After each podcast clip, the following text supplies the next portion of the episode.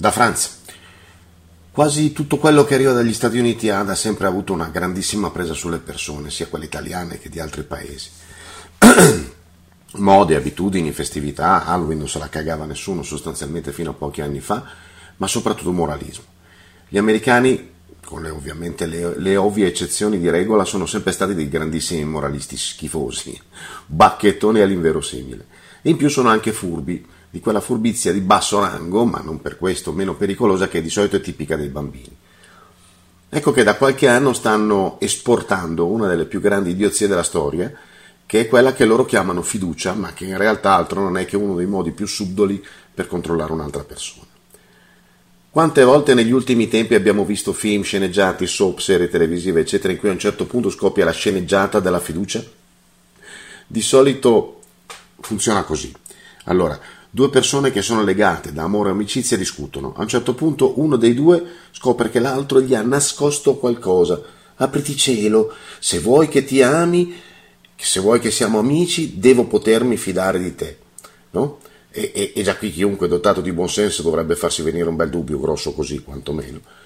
Quindi non mi devi tenere nascosto nulla, e qui siamo de- definitivamente alla follia, all'apoteosi della follia, diciamo. Siamo nel mondo dell'assurdo, ma analizziamo le frasi una per una. Se vuoi che ti ami, ti aiuti, siamo amici, passi per il ti aiuti, ma se vuoi che ti ami. A me personalmente una persona dicesse una frase del genere farebbe immediatamente partire un no, grazie e vaffanculo. Tu puoi volere che io ti ami questo, quanto vuoi, ma l'amore non nasce a comando, o c'è o non c'è o si sviluppa, appunto. Però poi arriva il bello, il momento in cui l'ottenimento della fiducia viene subordinato al fatto che uno deve sapere tutto dell'altro. Ora, a prescindere dal fatto che la fiducia è tutt'altro, è collegata a un principio di unità molto elevato, che non ha una cazzo, scusate, a che vedere con quello che noi esseri umani intendiamo, anche per stare solo nel concetto di nostra coscienza. Ma se so tutto di te, dove sarebbe la fiducia? La fiducia sta proprio nel non sapere, ma nel fidarsi del fatto che l'altra persona fa quello che deve fare con cognizione. Richiedendoti di dirmi ogni cosa di te, non solo non mi sto fidando, ma sto instaurando un completo controllo su di te, non puoi nascondermi nulla, ti sto togliendo la libertà, qualunque cosa farai potresti perdere la mia fiducia, e ti sto bellamente ricattando. Se perdi la mia fiducia, allora non ti posso amare. Il fatto in sé dovrebbe essere altamente ridicolo, se non fosse che ci sono persone i cui strumenti cognitivi sono limitati e quindi le fanno cascare nel tranello e adottare questo modello comportamentale del tutto idiota, come nel caso di pochi giorni fa su Facebook, dove sono inciampato in un post che era veramente allucinante, sostanzialmente scritto da una donna che aveva un compagno che aveva l'abitudine di fare uno squillo col cellulare prima di suonare il citofono la sera quando tornava a casa. Una sera le fa uno squillo ma con il numero nascosto. Apriti cielo, parte la sceneggiata, perché secondo la donna lui aveva oscurato il numero prima perché aveva chiamato l'amante. Poco importa che il poveraccio manco sapesse di avere il numero oscurato, in pochi minuti lei lo lascia, lo prende, lo manda a fanculo, lo caccia fuori di casa perché lui aveva perso la sua fiducia. E scommetto che il tizio ancora ringrazia il Padre Eterno per aver scoperto con che persona aveva a che fare.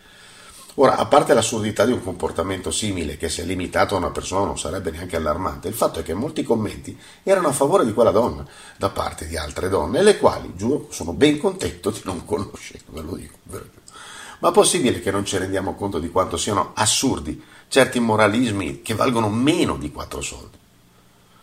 La verità è che modelli come questo non sono altro che cavalli di Troia mentali, sono fatti per installare dei veri virus all'interno della testa della gente e abituarli alla sudditanza verso qualcun altro. Una volta che si accetta il concetto del per avere la mia fiducia non mi devi nascondere nulla, e quindi la disponibilità ad abdicare completamente la propria individualità, il proprio spazio vitale, la propria identità, al bisogno di essere nella fiducia di qualcuno, il passo per rinunciare a tutta la propria libertà in senso lato è breve, anzi è inesistente, è già fatto. Se accettiamo questo concetto, quando sarà un governo a chiederci di non nascondere nulla di noi pena l'essere da lui sfiduciati, la nostra reazione, anziché un ma vaffanculo seguito immediatamente da migrazione in un altro paese, andrà automaticamente nella stessa identica direzione delle braghe calate. E non dimentichiamo che i nostri figli, questi modelli, li assorbono direttamente sia da noi che praticamente da qualunque media. Non è un mistero che le ultime generazioni di adolescenti vivono in un moralismo assurdo, del tutto fuorviante, castrante e castrato.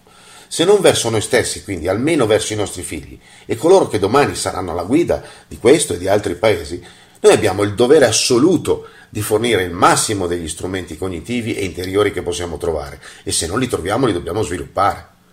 Non gli ideali da Amici, Grande Fratello e via via con le puttanate che riempiono i nostri palinsesti e i nostri giornali. Occorre svegliarsi, occorre capire che ci rendi- rendiamoci conto che il novantanove per cento dei valori mo- morali, etici e umani proposti dalla società in cui viviamo non hanno alcun senso, perché non sono altro che la formalizzazione delle più becere identificazioni. E sono valori che dovremmo evitare come la peste, sviluppando il nostro personale senso della verità a seguito della nostra ricerca interiore. Lo ripeto, occorre svegliarsi, e di corsa anche. Ci si vede in giro. Benvenuti su Franz Blog, canale video e podcast. Trovate questo contenuto e tanti altri su franzblog punto tv in versione scritta, video e audio.